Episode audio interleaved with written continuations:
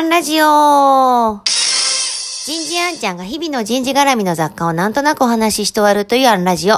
今日は、図書館の多い都道府県。こんなテーマでお話ししてみようと思います。えー、ある組織の2日間の研修で、えー、その研修会場の後ろに、4、50冊の本が並べて、並べられていたんですね。で、見ると臨時図書館と書いてある。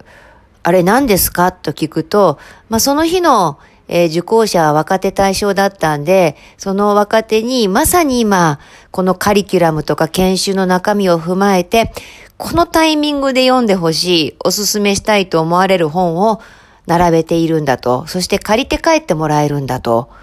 えー、そんなに蔵書が会社にあるんですか？って聞いたら、その地域の公立図書館とその組織が連携してて、こう、粋な計らいをしてるんですよね。なかなか、こう、働いてると図書館とかに行く時間もないじゃないですか。きっかけもない。だから、図書館も、あの、これをきっかけに本借りてほしいなっていうことで、出張してきてくれる。で、会社で借りて会社で返すということも、あの、するわけで、それをきっかけに、あの、あ、じゃあ一遍図書館行ってみようかなってことにもなるだろうし、なかなかこう普段ね、本をこう手に取って比べるってこともないので、もうパラパラっとだけでも、なんかこう、本屋さんであんまパラパラできないですけど、図書館の本ってそれできるじゃないですか。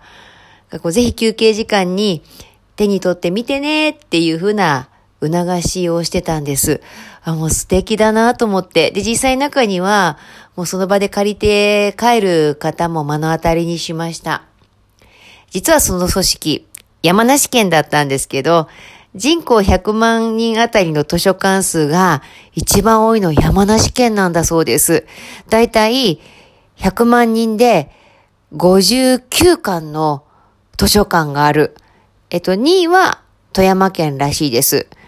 えっと、ちなみに、残念ながらの最下位は神奈川県で100万人あたり9巻と。あ、もうそんなに違うんだってこともびっくりしました。